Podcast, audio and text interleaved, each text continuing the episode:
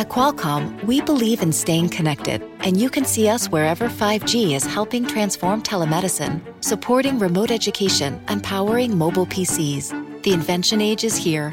Learn more at qualcomm.com/inventionage.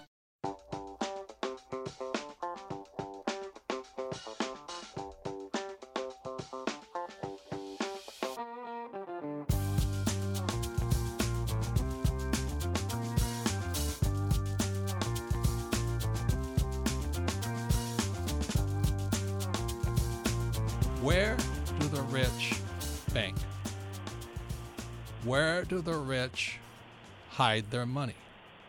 And is it legal? Is it illegal? So I know that most people here think that banking, let's say offshore, is illegal. And it's just like taxes. You can do it legally or you can do it illegally. And what we're going to be talking about today is how it's done illegally and what has been happening out there. But just for full disclosure, I personally do it and we do it legally. So there's financial education for the poor, and the financial education for the poor is cut up your credit cards. And for most poor people, that's not a bad idea. For the middle class, the um, financial education is live debt free, live below your means, pay off your car, pay off your house, pay off your college loan, and just live below your means. And that's very good advice for the middle class. But this is the Rich Dad radio show, and you come to hear something different. So you're going to hear today the biggest game of all. Where do the rich hide their money? Do you think their money is at their local federal credit union? Do you think they're down at the Bank of America branch? Do you think they're with some other little company overseas, you know, your local bank, your next door neighbor bank? Of course not. So today you're going to be hearing about the biggest, biggest game of all is where do the rich bank? So like I said in full disclosure, I do what we're talking about. And joining me today is Tom Wheelwright, who is my personal advisor on taxes and accounting. And Tom would make sure I did it legally, right, Tom? Absolutely. Yeah, don't do it illegally. But also today, our special guest, and I'm really excited about talking to him, is Brad Birkenfeld. And he's a former international b- banker with UBS, Union Bank of Switzerland, I believe it stands for. And he turned into the biggest whistleblower in history. In other words, he blew the whistle on his own bank, UBS, you know, United Bank of Switzerland. So he's going to be telling you how the rich were playing the game so called illegally. That's how they hide their money. And the reason Tom is here is the U.S. government doesn't mind if you keep your money overseas. Is that correct? No, of course not. As, uh, as long as you do it legally, you're not trying to avoid taxes, and uh, and you disclose it. Everything's fine. Yeah. So please, all of you listening out there, this is not your, your local federal credit union banking stuff. So I want you to listen to this. You've come to get educated. But I think what you'll find pretty juicy about this whole stuff here is Brad Birkenfeld is the author of Lucifer's Bank, and I just started reading it. And it's better than a porno novel. I mean, it is really so exciting to read because he names names in there. And some of the names he names are, you know, very honest people like Hillary Clinton and Barack Obama. And the list will go on. So the book is called Lucifer's Bank if you really want to read an exciting book on where the rich bank and why they bank that way, and why is it that so many politicians like Miss Clinton and Mr. Obama enter politics as poor little church mice, but leave mega rich? Don't you ever wonder that? Don't you ever wonder that? How come they enter poor but leave mega rich? So, welcome to the program, Mr. Brad Birkenfeld. Well, thank you very much, gentlemen. It's a pleasure to be here today and to uh, educate your audience. Thank you. And you're right now broadcasting, oh, you're speaking this from Malta, right? I'm calling you from Malta. That is correct. And Malta is a very beautiful place. I've never been there, but I've heard it's a great place for taxes, right, Tom? it, it is, actually. We use it in tax planning all the time. So, Brad, what happened with you? Uh, you're the biggest whistleblower ever. I mean, you turned in your own bank you were paid $100 million. Is that correct for blowing the whistle on them? But you had to spend three years in jail um, first. well, I um, for your audience, what it was was I exposed the largest and longest running tax fraud in the world. Uh, at UBS, where I worked in Geneva, Switzerland, they managed 19,000 accounts and $20 billion in assets. So you can imagine this had been going on for decades, long before I started working there and long before I was even born. So this kind of business, this nefarious business where people hide their monies in secret Swiss numbered accounts, was an attractive uh, venue because of two reasons. One, uh, you had political and economic stability, but you also had anonymity, where you would never be disclosed because you had the Swiss bank secrecy ingrained in their constitution. In other words, so for, this was for a century, for a long time, Swiss have been noted for their privacy for the rich. Is that what you're saying?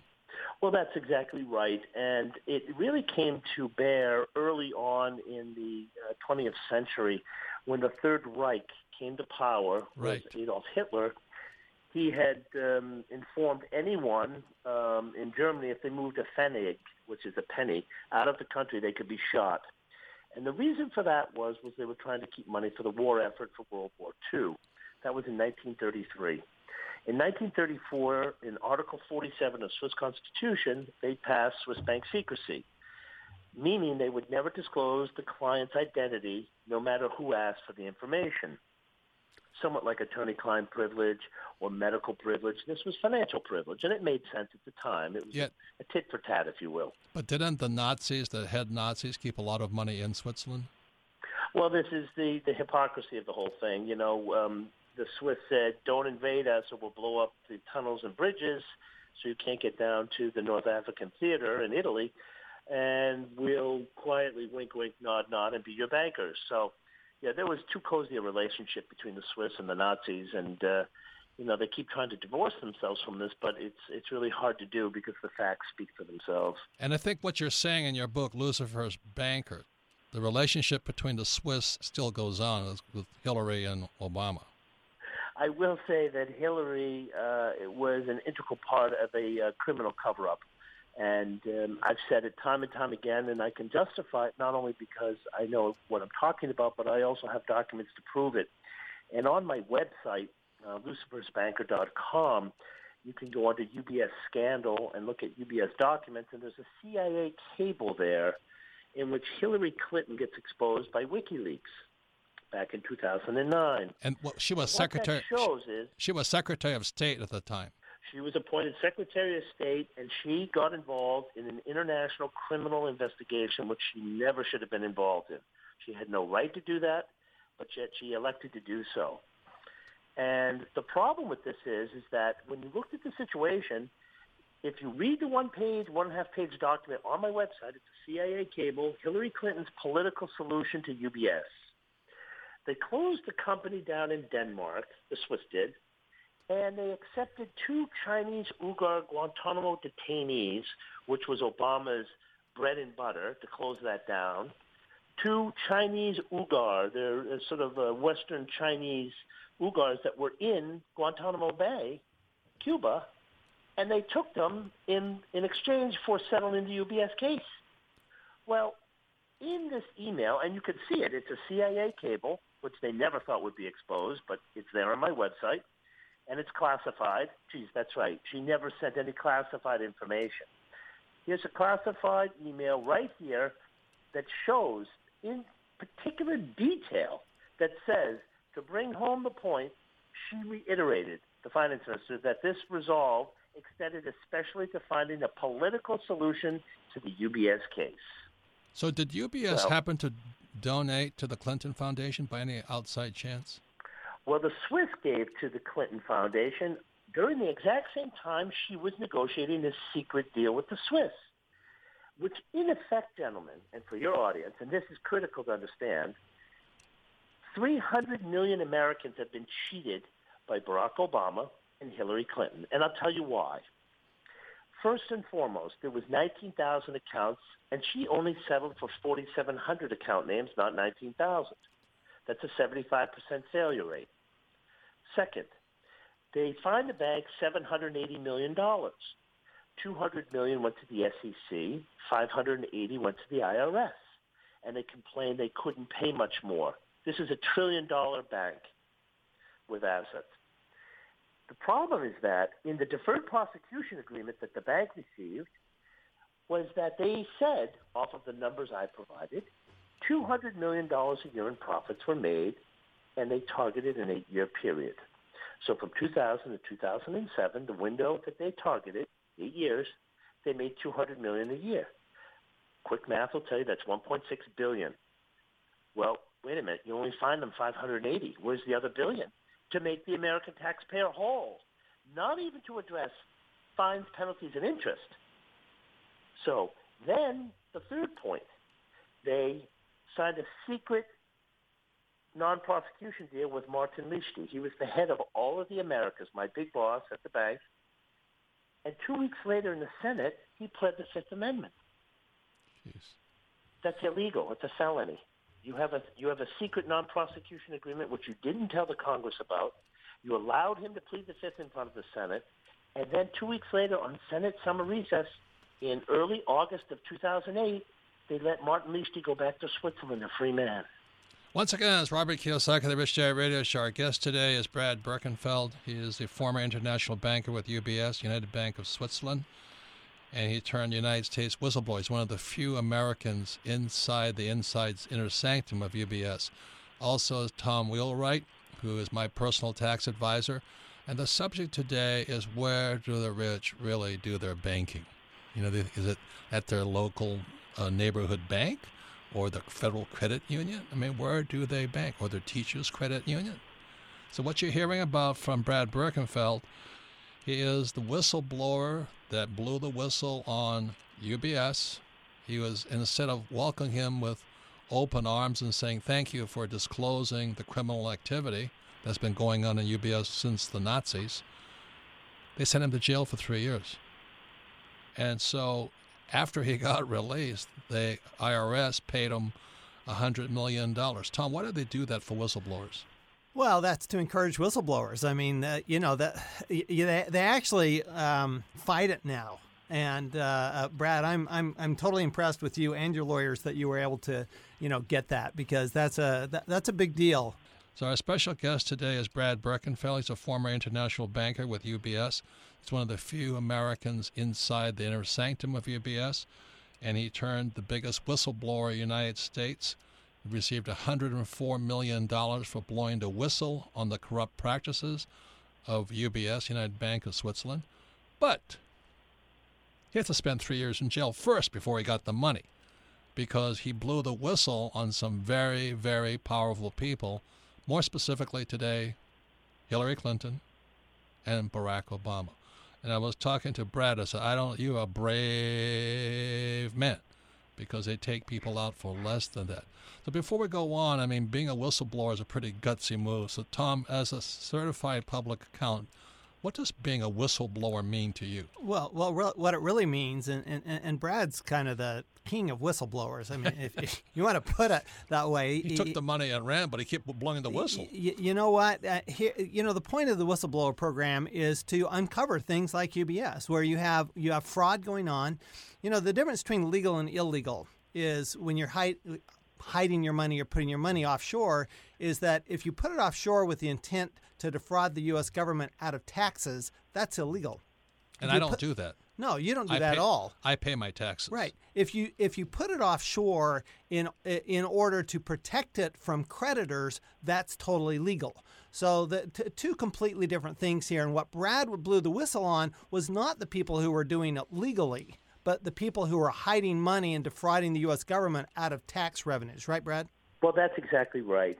And I think there's many people that know about offshore banking legally, which is there's certain hedge funds and investment funds that are very attractive to do offshore, which how, makes sense. How about Apple and computers? Then, of course, Apple hides a lot of money. Well, off. the, well, that's exactly right. I mean, you have the corporations that have these loopholes that are so excessive that they've uh, been able to uh, take advantage of those loopholes, and people begin to wonder why that's in place. Well, you can go look at the tax code that's written in the Congress and t- start there, but it's it's such a complex issue.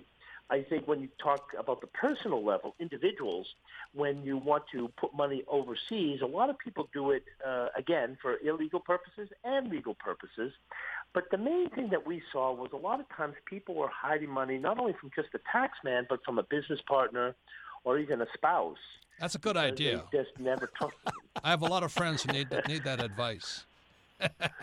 well, it it it was done quite often, I can tell you. And I know. I think the thing is, is that just at UBS, just to give your audience an idea, Geneva, Switzerland, where I worked, was about 200,000 people, and there was 130 banks in that town. So you can imagine there's an enormous amount of wealth, and it's not Swiss money in those banks; it's foreign um, money in the banks. So you had an amazing system where people were attracted to Switzerland for the secrecy and zero tax, as well as political stability. So it worked very well for many, many decades. So, Brad, let me ask this question: Why? Because you're an American, you're you're you're you've made it. You're in the inner sanctum of the Swiss banking system. Envious position, power position. Your job is only to go. You said they called you a hunter. You went down and looked for high, rich people to move their money into the bank. That was your job. Why did you blow the whistle? Well, what had happened was a colleague brought up to me um, a three-page document that was on our intranet, the internal computer system. And he had uh, brought it to my attention, and I said I had never seen this document, which pretty much contradicted everything we were doing, meaning going to the United States, seeing clients, going and marketing, bringing account opening forms, bringing investment products, and so on and so forth. So when I saw that document, number one, someone had to write the document. Number two, someone was authorized to put it on the internet, and we were never trained on it. So it was really more of a CYA for the bank and putting the bankers at risk out there. And I challenged it immediately, and I went to my um, my department head. As a director of the bank, I was. I had a $10 million signature power. And I said, this is wrong. This is something wrong here. You're laying us out to dry, and we're not paid to take risks like this. So there, and they uh, pretty much pushed me away. They didn't. They wouldn't even respond to me. So I immediately memorialized it to the head of legal and the head of compliance. And for three months, they never answered it. So at that point, I resigned from the bank, took documents out of the bank that could justify what I was saying because I know how corporations work. And then um, I blew the to the board of directors, and that's when the whole thing really got ugly. Sounds, Brad. It sounds like that that memo basically was saying we're gonna we're, we're gonna lay this onto the bankers and not take responsibility as the bank. Precisely correct, and that's exactly what they were doing. So a lot of people said, "Oh, you just did it to get the money." That's totally incorrect. I started whistleblowing in March of 2005, and the law wasn't passed until December 2006, a year and nine months later. So, you know, I can't predict the future, and I didn't certainly know about that law. All I did was I was doing the right thing, not only for me, the clients, my colleagues, and the shareholders of the bank. Can you imagine that for a moment? If you're a shareholder of this bank and they end up paying millions of dollars, which they paid, $780 million fine, which was nothing, and they've paid 50, 60, 70 million just in legal fees to defend themselves. Why should the why should the shareholders of the bank pay for that? They knew it was illegal. So once again, it's Robert Kiyosaki, the Rich Dad Radio Show. We're talking to Brad Birkenfeld. He's a former international banker with UBS, turned the United States' biggest whistleblower. So, Tom, any comments you want to make about what Brad is talking about? Well, I, am curious, Brad. What happened when you uh, disclosed this to the U.S. government? Well, I mean, what was the what was the immediate reaction on their part? Well, the problem was I asked. Remember, I could not give up names. I asked for immunity first, and they refused to give me immunity. And then I asked for a simple subpoena, and they refused to give me that at the Department of Justice. They were totally hostile towards me. And I had given up my career. I had blown the whistle internally. I had sent it to the board of directors who called an investigation. Then I finally left the bank and came to America. And they just were so hostile towards me. But the first client, the very first client I gave to the Department of Justice, and the only client I could give them, because he was involved in terrorist financing, it's a book. It's Abdul Aziz Abbas. He had six numbered accounts, and he had $420 million in illegal oil sales with Saddam Hussein. Now, why didn't the DOJ go after this person? He had a million dollar condo in New York City on the 46th and 47th floor of the Olympic Tower. He had his own private phone line in his boss's office. And they said, we're not interested in, in non-Americans. I said, well, really? Would you be interested in those non-Americans that flew the planes in the, uh, the World Trade Center? They were non-Americans. So why would the Department of Justice be hostile to you? There's several reasons. It's a great question. First and foremost is if they're such super sleuths, which they claim to be, why didn't they uncover it? That's the first question. And they failed miserably. The second question is I had to educate them and gave it to them on a platinum platter, and they still screwed it up. The third reason is all of their rich buddies who are in law firms and politics and so forth had accounts, and the CIA had accounts. So what these people were doing were using Switzerland as a piggy bank, and I blew the whole uh, roof off this house party. Since they wouldn't give me a subpoena, I then went to the U.S. Senate. And at the time, the Senate was more than happy to give me a subpoena. Now the DOJ lost control of this. Then I went to the Securities and Exchange Commission. Then I went to the uh, IRS. And all of a sudden, well, all of these organizations, which really don't work together, competed for taking the credit. So once again, this is Brad Birkenfeld. He's a former international banker with UBS, turned United States whistleblower. His new book out is called Lucifer's Banker. But what makes his book, Lucifer's Banker, so powerful is who he blew the whistle on. And is that why you went to jail? Well, I'll put it this way. Um, nobody at UBS went to jail except me, the whistleblower, who came forward. They all got secret non-prosecution agreements. But it gets even worse. I was the only person to go to jail in the entire financial crisis. There's not one other person that went to jail from a bank. That's, I mean, I. I so that's where the, Amer- the American people should be outraged. You're, you're, you're punishing the guy that gave you the largest and longest running tax fraud in the world, and the one guy who goes to jail is the whistleblower, and all the other bankers get scot free. But but but what you're saying too is it's a web. It's not a person. It's it's a very complicated web in which you have very powerful politicians, CEOs, billionaires, and I've mentioned some of them. And and and ironically, my publisher in America wouldn't publish some names in my book, so I just published my book in Germany, and they published two of the names that I put in there, two billionaires, Jack Manning of Boston Capital in Boston. He's the CEO. He had an account at UBS, as did Leonard Lauder of the Estee Lauder family. So, so let me ask you this. I've asked this question before to you, Brad. Aren't you afraid of your life? I mean, you're you're stepping on not toes. You're stepping on Superman's cape. Well, you know, um, it's important to tell the story, number one, and to do the right thing, not only just for the American people, but for the world, and to make sure people understand that this, this kind of um, activity is not going to be tolerated. And whistleblowers should be embraced, not attacked and ridiculed.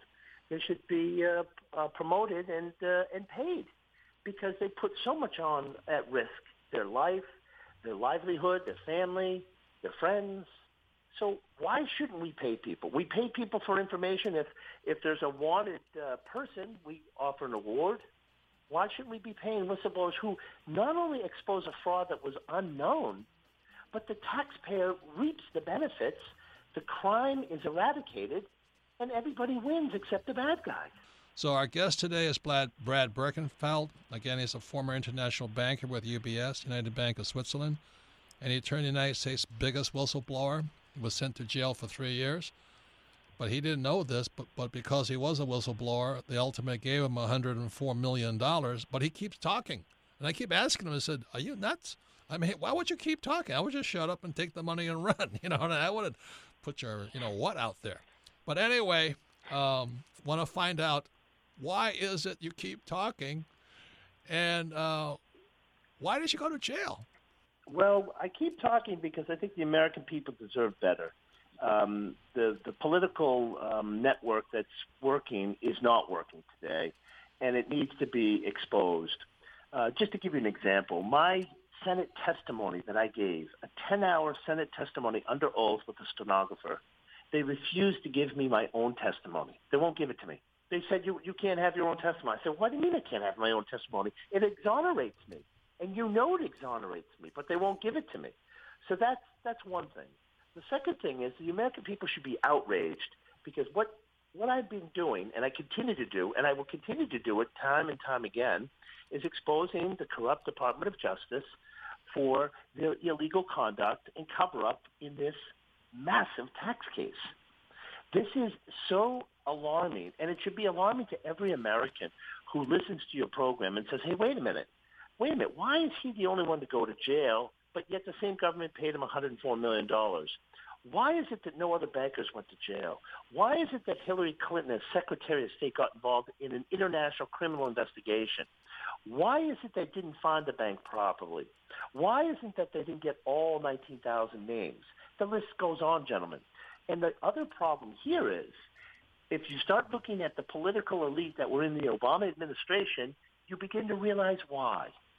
First, not only Hillary Clinton's involvement in this and accepting monies to the Clinton Foundation from the Swiss government. It's on my website. You can go check the articles. It's there. It's been proven. And the second thing is this. Eric Holder, in private practice with Covington and Burling, a big law firm in Washington, his biggest client was UBS. Eric Holder's Attorney General, who also approved a number of other interesting uh, actions, should I say, like Fast and was it Fast and Furious, the shipping guns to the Mexicans. and denied it. Yeah. I mean, I just can't believe it. It, it violates every so-called ethical, moral sense and legal sense of how we operate. But you're, what you're saying here as a whistleblower is you're saying it's a web at the very top permeating the country and the world. Is that what you're saying? That's exactly what I'm saying. And you can go further. You dig a little further. Remember when Tim Geithner was the president of the Federal Reserve? In Right. the deferred prosecution agreement, they had said specifically, we spoke to the president of the Federal Reserve Bank, and they are not going to impose any more fines on UBS. So they underfined them, and Tim Geithner, Turbo Tim, who can't even pay his own taxes, approved that. So then he was made Treasury Secretary by Barack Obama. But this is the worst case of all. When I went to the U.S. Senate Permanent Subcommittee on Investigations, who held hearings on UBS, and it's on my website. You can see the videos, you can see the reports, the three, 400 page reports, all due to me. At that same time, a certain senator, Senator Barack Obama, never attended one of those hearings. Not one in 2008. Instead, he was filling his pockets with millions of dollars of political campaign contributions from UBS. That's an impeachable offense. He should never have been president of the United States. The very fact that he was he violated his oath to the U.S. Constitution, he never attended those hearings, but yet at the same time was taking money from a bank that was under criminal investigation. I guess that's the way they do it in Chicago. He's also from Hawaii, and you know Hawaii is the, in my opinion, the most corrupt state in the whole United States. Just the most. I mean, we've had five U.S. Supreme Court justices had to step down for criminal behavior, but they got off. Don't worry, they got off. So anyway, I want to ask Tom again. Tom is the my personal tax advisor. He's the author of Tax Free Wealth. But Tom, what has changed since the this whole thing blew up that Brad Birkenfeld blew the whistle on?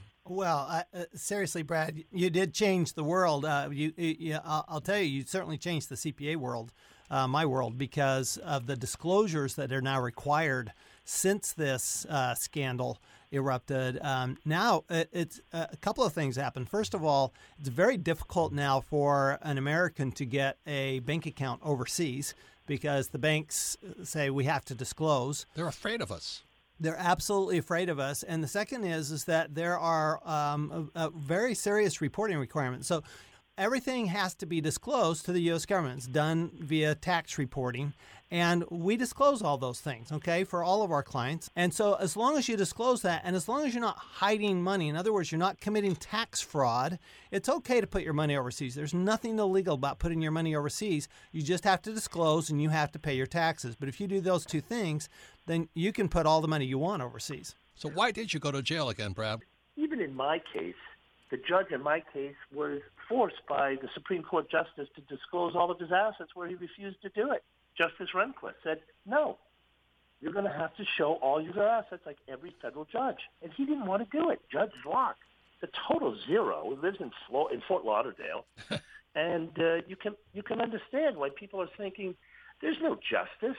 This is a this is a a um, a gambit of these guys just um, running roughshod over everyone. I'd But agree with it. the reason why I went to jail, they didn't catch me. I came to them. I was hiding in the Department of Justice in Washington. I mean, it was insane. I went to the Department of Justice. I went to the Internal Revenue Service. I went to the Securities and Exchange Commission. I went to the U.S. Senate. All of this before I was ever indicted. I was trying to do the right thing. So instead, they turn it on me and make me the bad guy because I'm low-hanging fruit Right. and they let the biggest bank in the world walk with the most criminal conduct you've ever witnessed in your life. And it's global, gentlemen. Right. So this is my question: Has anything really changed? Has that changed in other parts of the world? The United States is pretty tough on it, but do other countries still allow people to criminals to hide money? Well, um, I would say that, you know, the CIA has been known to hide monies in Switzerland for years. Just go back to Iran Contra when General Secord sent $10 million to the wrong bank account and they wouldn't give it back. I mean, this is laughable. And, and you think about the, the, the insanity of the way in which drug money from the CIA has laundered itself through Switzerland. And I'll give you a better example, more recent. Remember when Barack Obama decided to send $1.4 billion to Iran? Right. Well, that was a brilliant move, I know. and uh, because he's because he's so intelligent on foreign policy, that's why he did such a wonderful job. Um, he sent 1.5 billion in cash on a private jet from Geneva, Switzerland, to Tehran. Now, does the United States government have bank accounts in Geneva? It's a good question. Where'd the money come from? See, Brad, the reason I'm Yeah, laughing. the reason I'm laughing is that uh, when I was a young Marine pilot, I was asked to fly for the CIA, and starting pay was eighty-five thousand a year, plus a three hundred thousand dollar bonus for running drugs. And when I tell people Well- when I tell people that, they say you're lying. I said, okay, I'm lying. Why would I lie?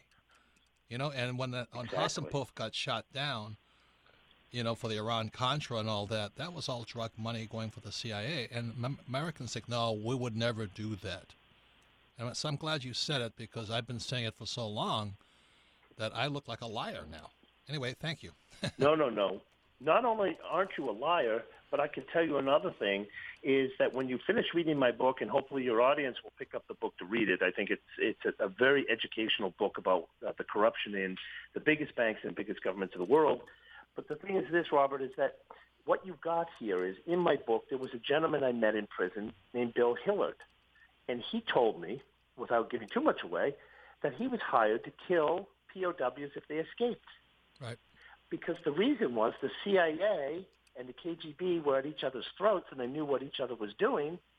And instead of getting the POWs out, they wanted to kill them because otherwise they'd come out and say they're running drugs and not trying to release us. Right. Now, people might say that's a crazy story. Well, go read the book, Kiss the Boys Goodbye. This book, Casino Man in the book was the gentleman I met in prison, Bill Hillard, with two of his buddies from Delta Force and in Vietnam, and they were hired to kill POWs escaped. And one POW did escape. He got to Thailand. Hey, Go read it in the book. He got indicted for treason. I know what you're talking about, Brad. I know. What, You know when people laugh. I mean, people talk about water waterboarding. That was light, lightweight. What we had to do. But anyway, I want to thank you, Brad. The book is Lucifer's Banker. Again, please do as Brad requests. He's risking his life to disclose it all in a book. And if you want to keep your eyes and ears and mouth shut, then don't read the book.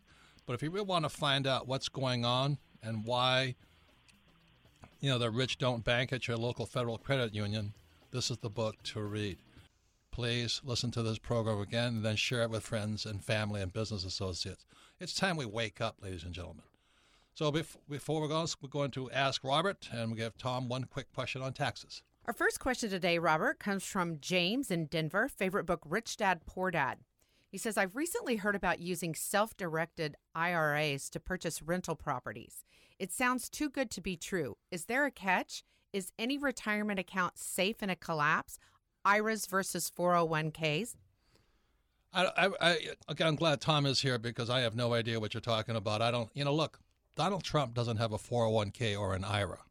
You see, the, the reason most people are poor, they're doing what poor middle class people do. So the reason I'm glad you're listening to the Rich Dad radio program is you'll find out that's not what we do. So I have no idea what you're talking about, but Tom might. Tom, what's your answer to that? So this is the dumbest idea ever. Okay, just for the record, to actually invest in a tax shelter inside an IRA, which will actually cause you to pay tax on your real estate. So it's a bad idea, but Robert's exactly right. The, the rich don't use IRAs, 401ks, pension plans. What the rich use is they use what we call a non qualified plan. If you hear something called a qualified plan, which is an IRA, 401k pension plan, it means that the government is controlling it. Okay, that's what it means. And so a non qualified means the government doesn't control it. So take your money out. If you're going to invest in real estate, don't leave it in an IRA. Pay the 10% penalty. It's no big deal. And then invest in real estate because what you lose when you invest inside an IRA, you lose the debt, which is one of the reasons we invest in real estate, and you lose the tax benefits. So, you know, why would you do it? So once again, what Tom is talking about, invest through things, an entity like an S corporation, LLC, and things like that, but be professional be bigger than the poor and middle class out there. I don't have an IRA. Tom doesn't have an IRA. Trump doesn't have a 401k. You got to ask yourself why.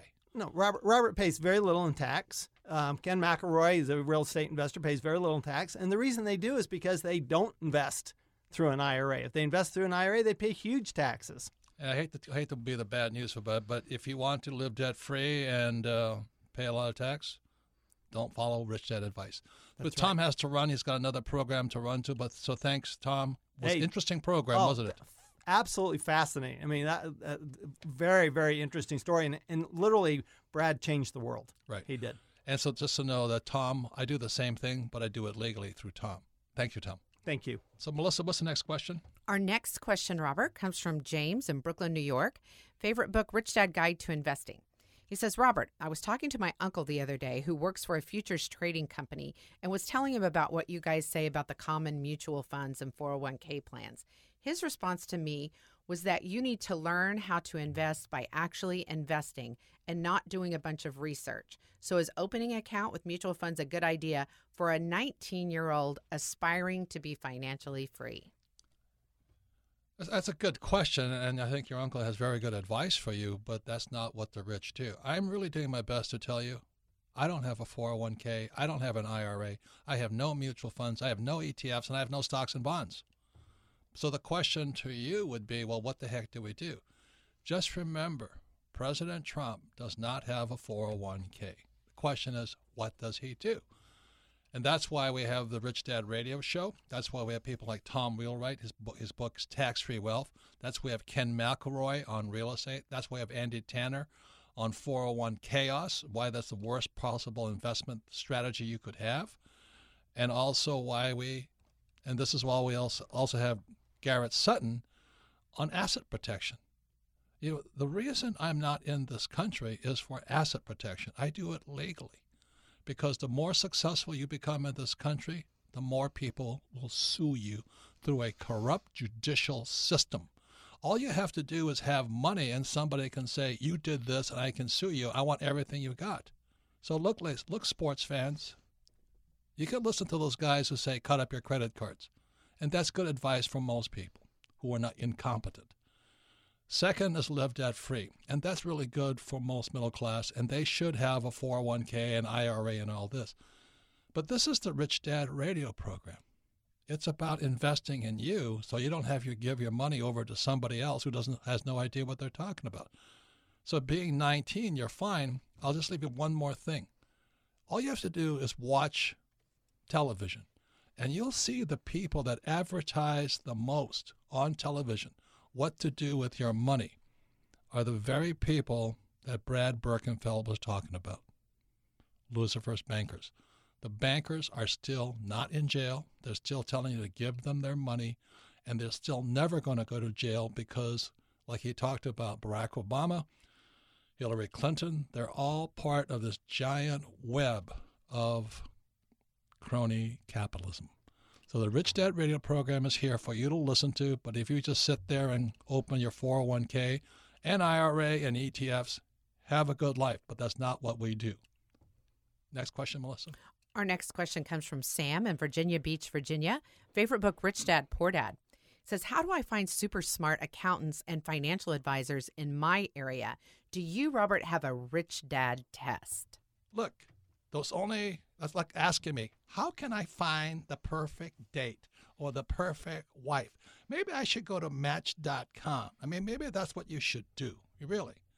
But the only way you're going to know if you have a good accountant or attorney and all that is you kiss a lot of frogs. You make a lot of mistakes. You know, that's how you learn. And you, you somehow think that taking a test will answer that question. That's what stupid school teachers tell you to do. Take the test. But that's the answer isn't the test. The answer is what do you know? What can you prove? Show me your financial statement. Show me the money. So that's why we have the Rich Dad program. We had, a, we had another person last last program what she wanted me to tell her. What did she want me to tell her? Uh, oh, I think she, I think she was asking. Uh, oh, how to get a raise? Yes. How to get a raise? I mean, I couldn't believe it. I said, and we were discussing this book by an an um, FBI negotiator. I said, read the book so you'll learn how to get what you want through negotiation. No, she just wants me to tell her how to get a raise. I mean, that is a peasant's idea. That is, you know, you're just one step over a slave at that point. So really, it's time to get educated. Just don't ask me to tell you what to do. Please listen, you guys. This is not, you know, live below your means show. That's why this show is so important today.